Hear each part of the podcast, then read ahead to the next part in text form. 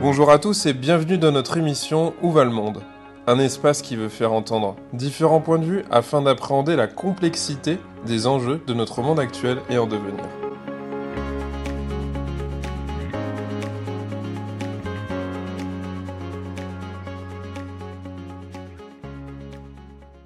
Bernard Michel, bonjour. Bonjour. On vous accueille aujourd'hui pour euh, l'émission Où va le monde? Et c'est même vous qui nous accueillez dans les locaux où vous travaillez de Vie Paris. Pour commencer, je vais vous proposer de nous présenter euh, qui vous êtes professionnellement et puis euh, des éléments de votre parcours.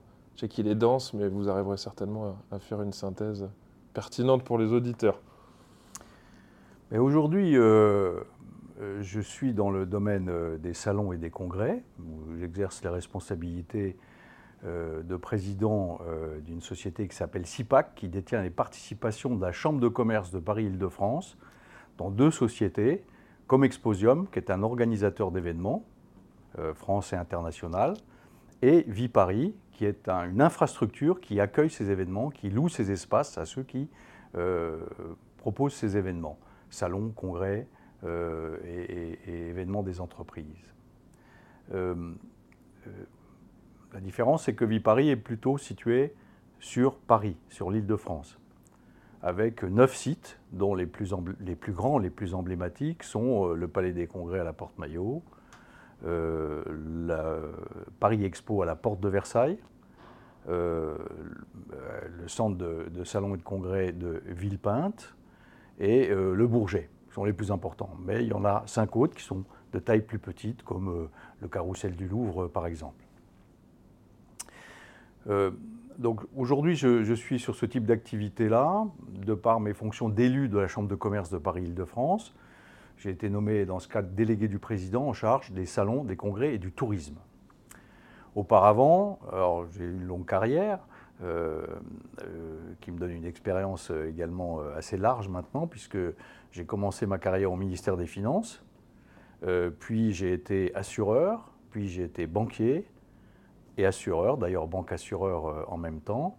Puis ensuite, j'ai continué ma carrière dans l'immobilier comme président d'une société foncière de bureaux qui s'appelle Gessina. Et puis voilà, aujourd'hui, j'ai cette activité concernant le tourisme d'affaires et puis des activités de conseil. Euh, voilà, le, voilà le parcours euh, résumé que, que je puis faire. Alors, euh, c'est très intéressant pour moi parce que euh, Viparis, comme Exposium, ce sont des leaders dans leur secteur au niveau mondial. Oui. Euh, parce que Paris est un leader mondial pour euh, ces activités-là. Et vous pensez que vous êtes leader uniquement puisque on est sur Paris alors?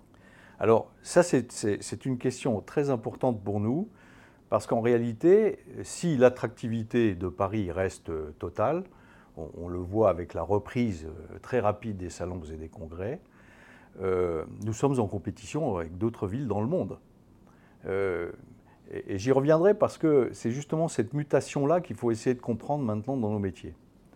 Nous sommes en concurrence avec Londres, avec Vienne, avec Barcelone, en Europe par exemple. Euh, mais euh, également avec euh, Dubaï, Shanghai, New York, etc. Donc il y a, aujourd'hui un monde de l'événement qui est en train de comprendre que post-pandémie, il y a une reprise très forte, mais plutôt dans les villes qui ont des infrastructures suffisamment importantes pour accueillir le maximum de visiteurs, le maximum d'exposants. Mais je reviendrai sur ce Mm. point-là parce que ça fait partie justement de, de nos réflexions sur l'avenir. Oui. Euh, Peut-être quand même euh, dire que nous avons beaucoup souffert pendant euh, deux ans, pendant la pandémie. Et pour illustrer ça, je dirais euh, la chose suivante. Euh, euh, la crise euh, euh, sanitaire, euh, finalement, a conduit quasiment à fermer euh, nos euh, parcs d'exposition et de salons. En année normale, on fait ici à Paris 450 salons, 1100 congrès et 1700 événements corporate. Euh, ce qui veut dire 13 millions de participants, ce qui est considérable. quoi. C'est euh, ce qui fait de nous d'ailleurs le- un leader mondial incontestable. Et qui fait vivre des entreprises. Bien tout sûr. autour. Et, ça, ça génère bien sûr des retombées économiques. Euh, ces retombées économiques, nous sommes capables euh, de les calculer. Euh, et on sait par exemple que la pandémie, c'est un manque à gagner considérable.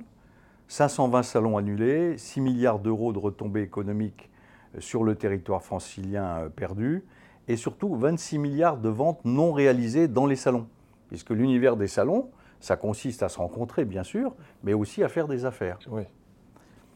Et donc, euh, au fond, euh, on, voit bien l'utilité des salons et des congrès, c'est la raison pour laquelle, en dehors d'un effet de rattrapage et puis de, euh, de l'envie de se retrouver, qui a fait que la reprise a été très forte et très rapide dans nos activités en 2022. Hmm.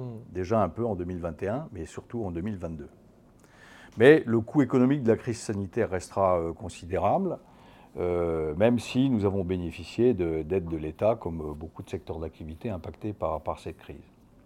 L'activité a, repris aujourd'hui fortement. Mmh. tous les acteurs de notre monde et nos partenaires aussi, là je parle des transports aériens, des hôtels, des restaurants,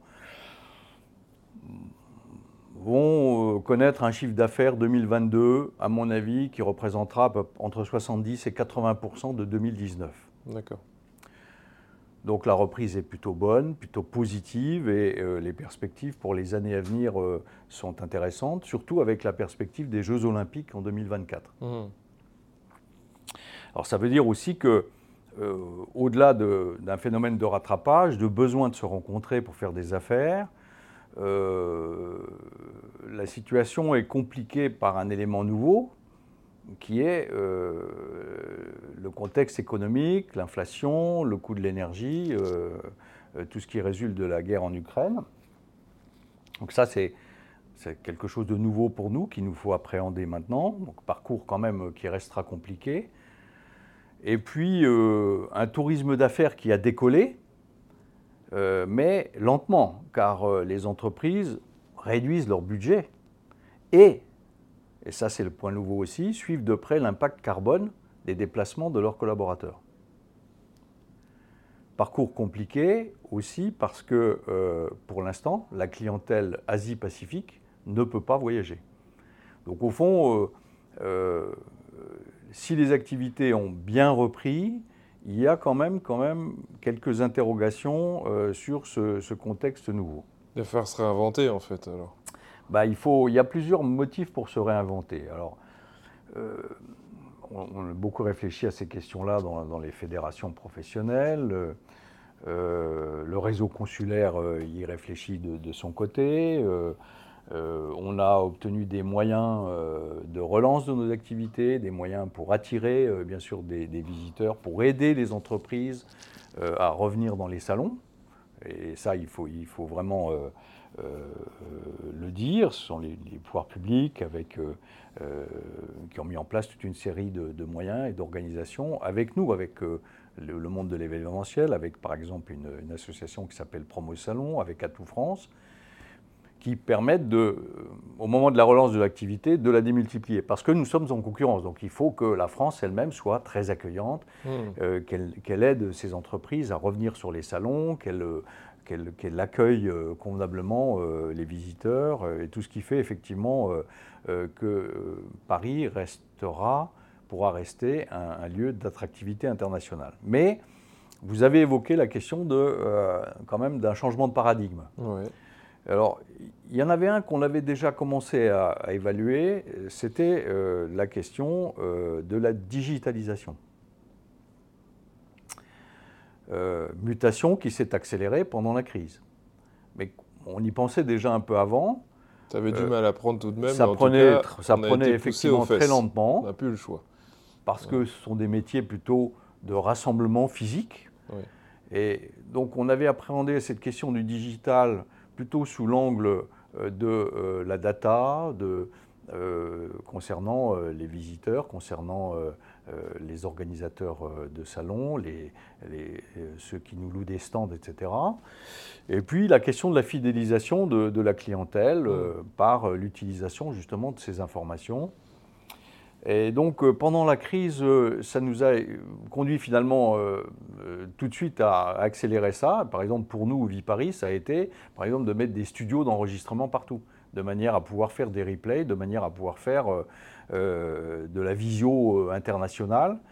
Et au fond, cet effort d'investissement-là, aujourd'hui, il a produit ses effets et il fait que quand on organise un salon ou un congrès, eh bien, on sait maintenant qu'il y aura du présentiel et du digital en même hmm. temps. D'autant qu'aujourd'hui, si on s'arrête, par exemple aujourd'hui, euh, quand on a des difficultés pour s'approvisionner en carburant, euh, plus besoin de pandémie, mais on est un peu sur la même difficulté. Exactement. Et profitable. Et on reviendra sur la question de la sobriété énergétique, qui, est également un point euh, très important de, notre contexte. Mais au fond, la crise, elle nous a poussé à euh, travailler l'alternative digitale, à hybrider les salons et les congrès, euh, euh, à en faire un, un, format de fidélisation, de complément d'information, de mise en contact, de création de véritables communautés à partir d'un salon physique, créer la communauté virtuelle.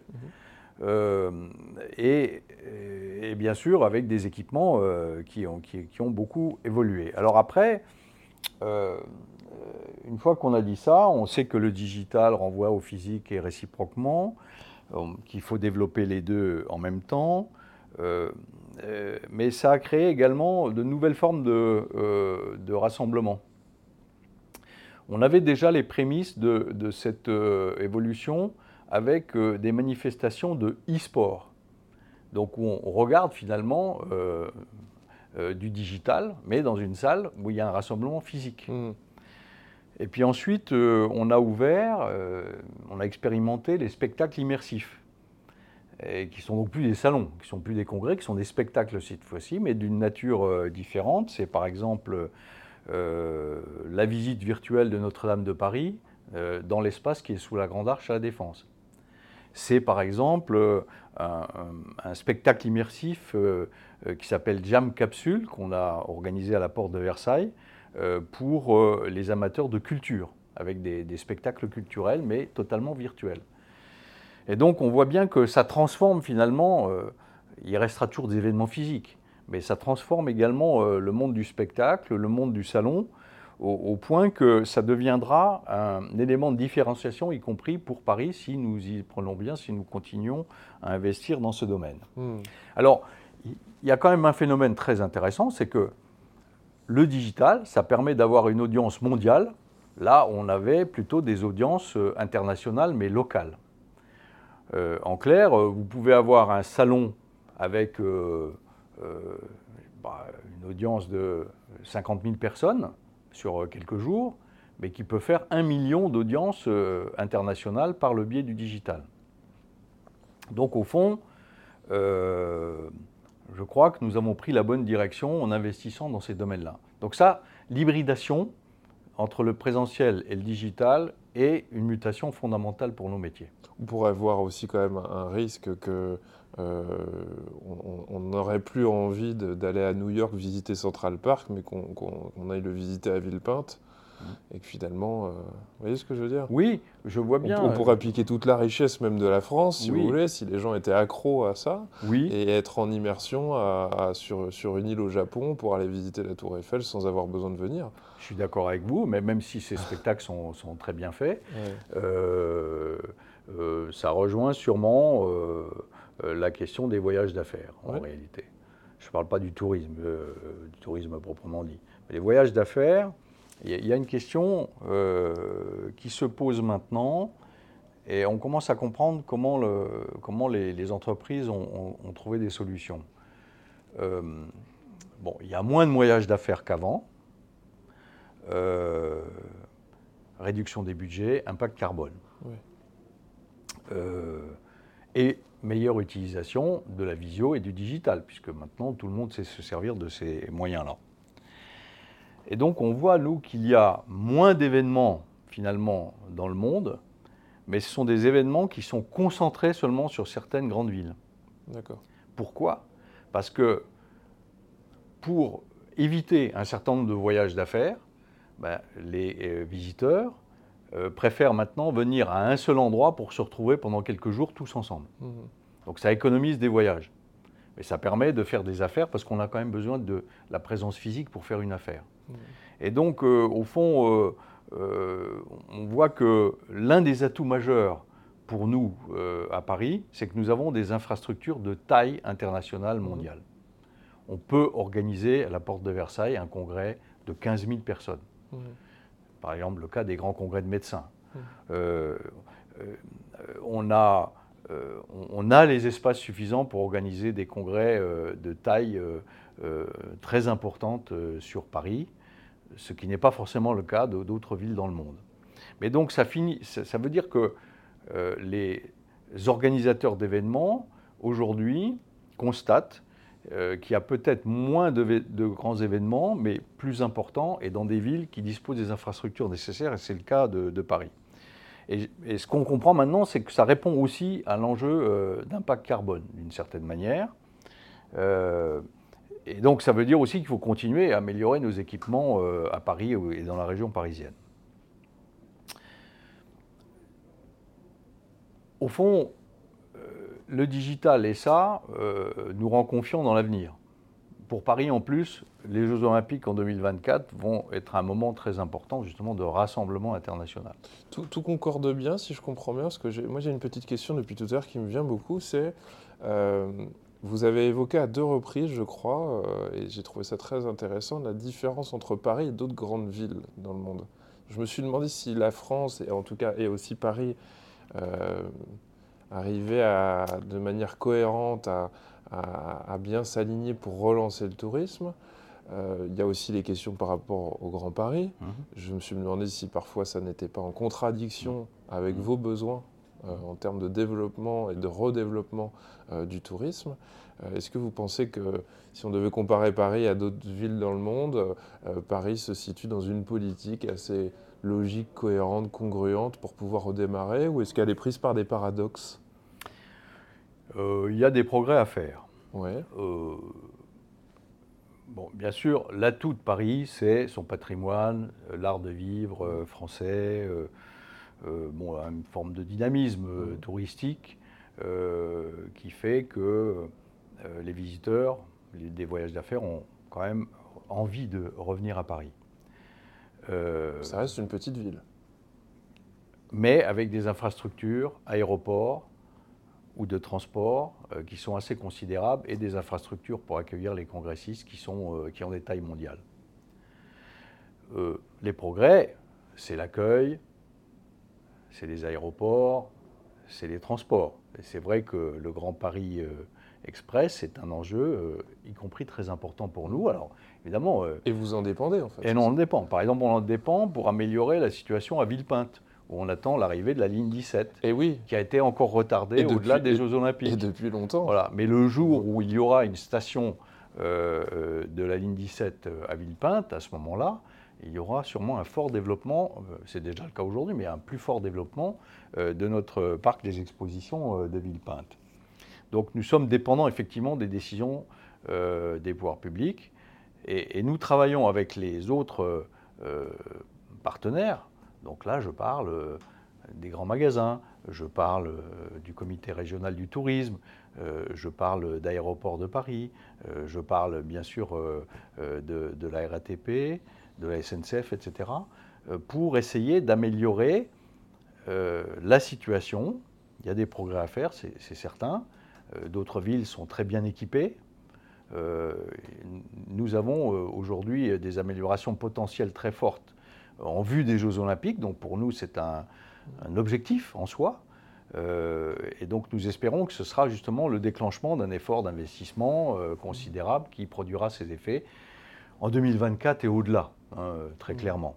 Mais du coup, euh, effectivement, vous avez raison de dire que tout va dépendre de la capacité de notre métropole, Paris, région parisienne, au-delà de, son, de sa notoriété naturelle, euh, d'améliorer le service rendu aux visiteurs. Euh, il est clair pour moi que il y a un besoin d'échange dans le monde entier, de recherche, d'échange de, capitaux, etc., de, voyages d'affaires, du coup, qui conduiront toujours un certain nombre de visiteurs à venir à Paris. On le voit dans nos équipements aujourd'hui. Mais il faut améliorer le service.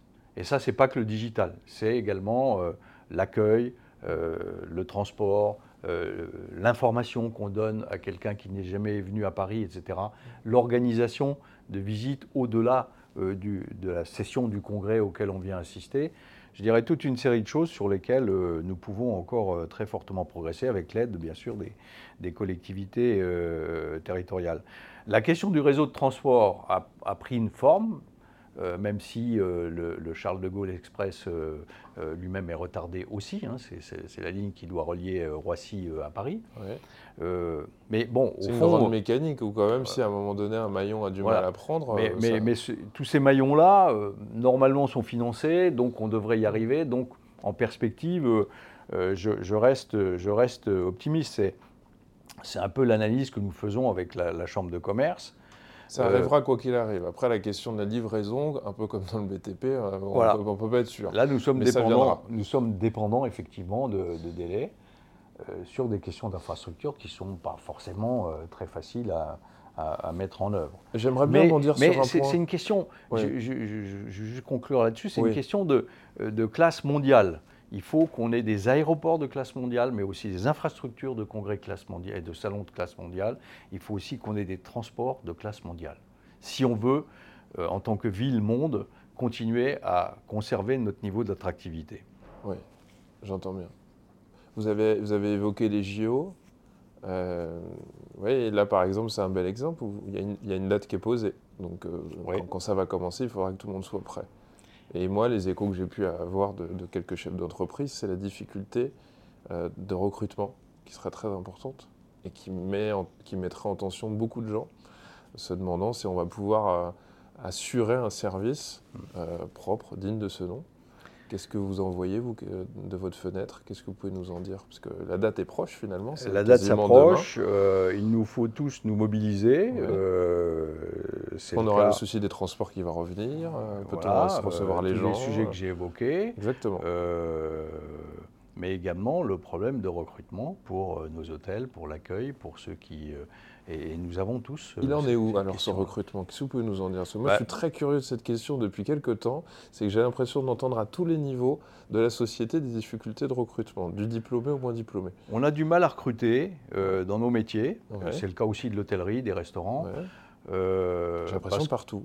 Bah, partout peut-être, mais notamment dans ces métiers-là, parce que ce sont des métiers qui nécessitent à la fois une forte mobilisation, et avec euh, un travail euh, souvent le week-end, les soirs, etc. Mmh. Et cet été, on l'a entendu. On a eu cette question-là pendant l'été, avec des restaurants qui ne pouvaient même pas ouvrir à cause de ça.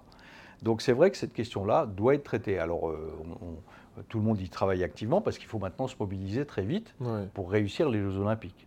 Alors nous, nous sommes mobilisés déjà parce que nous allons louer un certain nombre d'espaces à la Porte de Versailles, au Bourget, au Palais des Congrès de la Porte Maillot, euh, pour les Jeux Olympiques, euh, pour des épreuves, pour le CIO, pour la presse, etc. Donc nous, savons déjà qu'il y a un effort à faire et donc nous sommes en, période de recrutement pour faire face. Mais nous savons bien que nous et nos partenaires avons aujourd'hui euh, du mal à recruter. Ça pose la question des salaires dans ce type de profession. Mmh. ça pose la question aussi de, de la motivation. Euh, il, est clair que le monde de l'événementiel est un monde euh, qui travaille le soir, la nuit, euh, les week-ends. non? Et, donc, et puis ça peut être attendu et être plaisant pour les gens qui y vont. Hein, ça, rejoint les aspirations des salariés à, avoir un équilibre entre la vie professionnelle et la vie personnelle. Hein. Il faut arriver à gérer ces questions-là.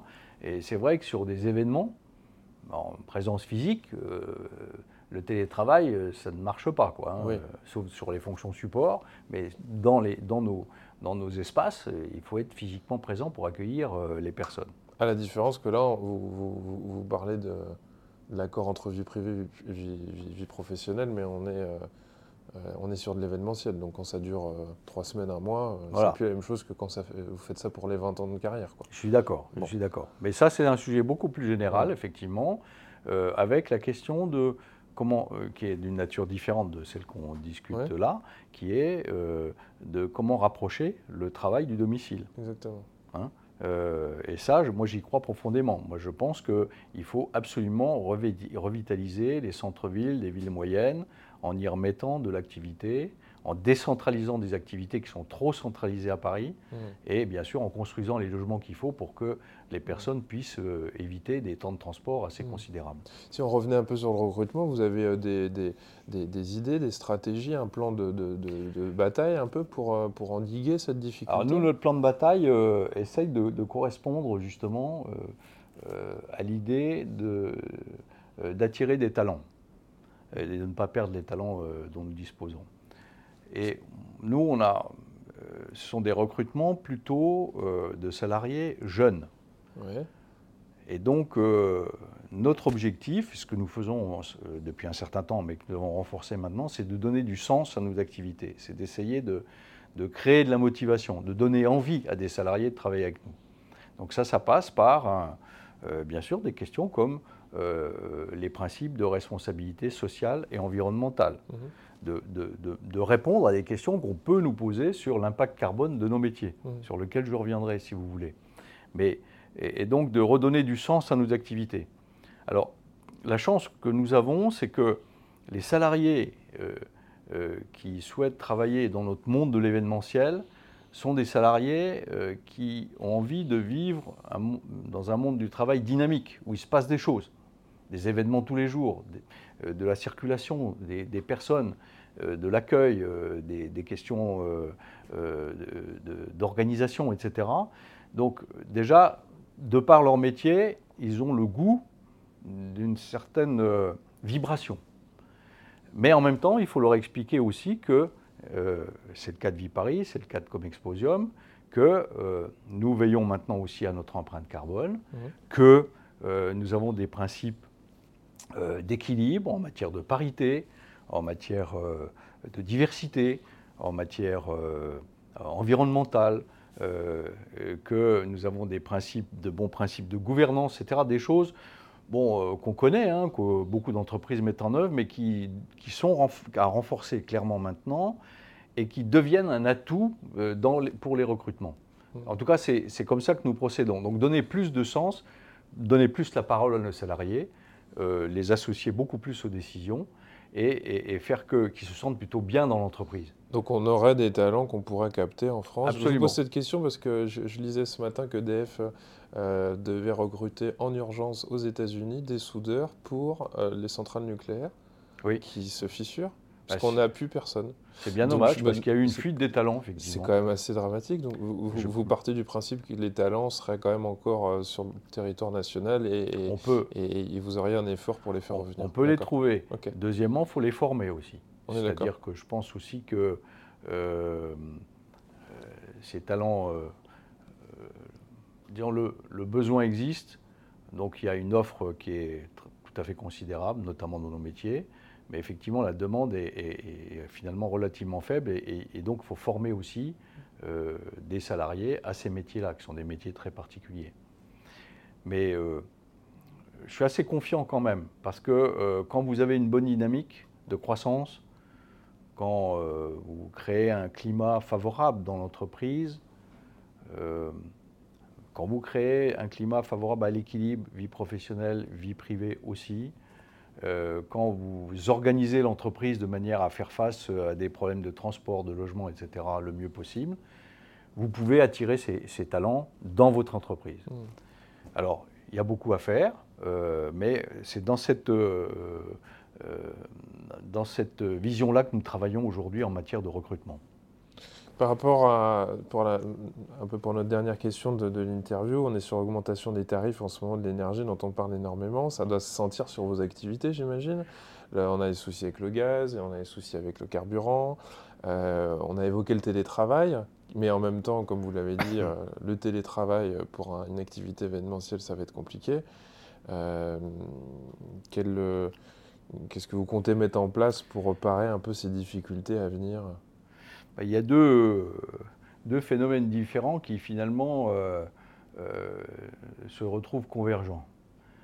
on avait déjà la question de l'impact carbone. Et d'ailleurs, les grandes fédérations professionnelles du monde de l'événementiel euh, ont pris l'engagement euh, euh, d'atteindre la neutralité carbone en 2050 et si possible avant. on y travaille tous. Nos activités sont des activités qui consomment de l'énergie dans nos centres de congrès et de salons, ça c'est clair. Et ce sont des locaux considérables, des locaux d'infrastructures logistiques finalement considérables qu'il faut chauffer, qu'il faut éclairer, etc. Et donc, il nous faut trouver des solutions à cette question-là de toute façon. Et puis, en plus, maintenant, on a le, plan de sobriété énergétique qui résulte de la crise énergétique euh, euh, due notamment à la guerre en Ukraine. Donc, on a, les deux phénomènes en même temps. Donc, ça veut dire que euh, nous allons continuer à nous équiper en panneaux solaires, nous allons continuer à mieux gérer notre énergie. Ce sont des activités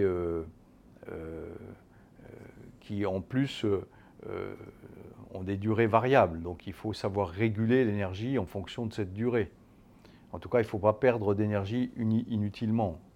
ce sont aussi des activités où il y a beaucoup, il faut toujours intégrer la question du transport mais qui ne dépend pas que de nous. Lui, pour le coup, il dépend euh, des visiteurs qui viennent euh, dans nos infrastructures, mais c'est une part très importante du bilan carbone d'un congrès ou d'un salon. Donc à la fois euh, travailler avec les organisateurs d'événements, travailler avec les visiteurs pour qu'ils aient un comportement plus responsable, plus durable, ça c'est clair, diminuer la consommation énergétique en faisant appel et, faire appel à euh, des énergies alternatives, c'est les points sur lesquels nous travaillons. Et là, maintenant, avec le plan de sobriété énergétique, euh, il nous faut aller très vite quand même pour faire des économies d'énergie immédiates. Donc ça, ça concerne euh, tous les professionnels de la logistique d'ailleurs. il, est, il, est, clair que les mesures qui sont à notre portée, si on veut être pragmatique, sont finalement assez simples. Mmh euh, baisser euh, euh, la consommation énergétique, c'est regarder de près la question du chauffage et la question de l'éclairage. Alors il y a des mesures très simples. On a parlé d'une loi, mais apparemment ça fait des décennies que ces lois existent. Oui, bien sûr. non, mais Donc on veut refaire des lois qui existent on peut refaire Des, on peut faire. Moi je, je crois. Bon, c'est toujours la même chose. la loi arrive souvent au moment où le problème est déjà patent. Euh, et où les entreprises ont déjà commencé à réfléchir à la question. Bon, maintenant, euh, s'il faut des lois, il y aura des lois. Il y en a déjà. Hein. la RE de 2020, euh, il, y a, toute une série de lois qui, dans le monde de l'immobilier, fixent des règles. mais pour ce qui nous concerne dans notre monde, vous voyez, je vais prendre quelques exemples. L'éclairage des sites. Bah, simplement, nous, portons beaucoup une attention beaucoup plus grande maintenant à quelle heure nous fermons l'éclairage des sites et à quelle heure nous l'ouvrons. Ça peut être une heure avant l'événement et la fermeture deux heures après la fin de l'événement. Mais ça, consiste euh, à, mettre en place une régulation électrique et d'ailleurs thermique en même temps, euh, qui évite de consommer de l'énergie, par exemple la nuit ou au moment où il n'y a pas d'événement. Donc ça, nous y prêtons euh, une attention beaucoup plus importante qu'avant, c'est clair. après, il y a aussi dans notre monde tout ce qui concerne la restauration, les chambres froides, euh, les stands. Euh, et donc tout ça, c'est du réglage fin, les ballons d'eau chaude. Euh, donc ça, c'est du réglage fin que nous allons faire maintenant parce qu'il y a des capteurs maintenant qui nous permettent de le faire de manière plus précise. C'est le cas aussi du monde du bureau, où, il y a aujourd'hui moyen de réduire très rapidement finalement la, la, consommation énergétique. Et donc l'accélération euh, de la réduction de notre empreinte carbone, elle va se faire aussi de par des comportements finalement assez pragmatiques de fermeture du chauffage, de fermeture de, l'éclairage, euh, et, et, dire, en veillant un peu plus à économiser de l'énergie immédiatement, là où nous avons des grands programmes qui nous permettront de toute façon de faire face euh, à la crise climatique d'une manière ou d'une autre. Bernard Michel, pour terminer, la dernière question rituelle qui est le titre de l'émission. Selon vous, où va le monde? Alors, nous avons changé de paradigme. hein. Il y a un monde euh, qui était euh, très mondialisé, avec des échanges internationaux, avec, euh, je dirais, l'idée que, que ces échanges permettront d'accroître le développement économique. On sent bien que, avec ces crises successives, les États se recroquevillent sur eux-mêmes. Et, donc, il faut retrouver un nouvel équilibre où, où on continue quand même à avoir des échanges multilatéraux, mais euh, en prêtant un peu plus attention à ce qui se passe sur le plan local. Et ça, ça veut dire euh, prêter une attention euh, plus grande, bien sûr, à la question économique au plan local, réindustrialiser, ce sont des thèmes très importants, être moins dépendant d'autres pays pour notre consommation courante, acheter plus local, ce qui euh, correspond également à la question de, l'impact euh, carbone. Et puis, euh, moi je dirais, il y a un enjeu majeur, c'est de recréer du lien social dans nos villes, dans nos quartiers, dans les petites vi- villes périurbaines, où on a perdu finalement une partie de notre activité, et où il faut recréer du travail, de l'activité, des loisirs, de manière à faire que on, on puisse, c'est déjà le cas d'ailleurs, on voit que euh, y a un certain nombre de salariés qui maintenant désirent euh, travailler euh, dans des villes à taille humaine, à échelle humaine, et même des, des- de, grandes sociétés qui ne restent pas à Paris et qui vont se délocaliser dans des grandes villes en, province maintenant. Et donc, je crois qu'il y a un enjeu quand même de recréer du lien social et donc de rebâtir finalement un pacte social qui redonne à un pays comme la France, euh, je dirais, euh, à la fois sa notoriété, mais également sa motivation. Et, la motivation, ça passe par un projet, un vrai projet collectif. Et ça, ça passe sûrement par des échanges qu'on a perdu un peu de vue. Euh, le digital, euh, quelque part, a créé un contexte compliqué où on peut se réfugier dans le digital euh, pour éviter finalement la vie réelle. Il faut revenir maintenant, grâce au digital, dans la vie réelle. Bernard Michel, je vous remercie d'avoir répondu à, notre ques- à nos questions et, et pour la générosité de- de vos réponses. Merci, et à bientôt.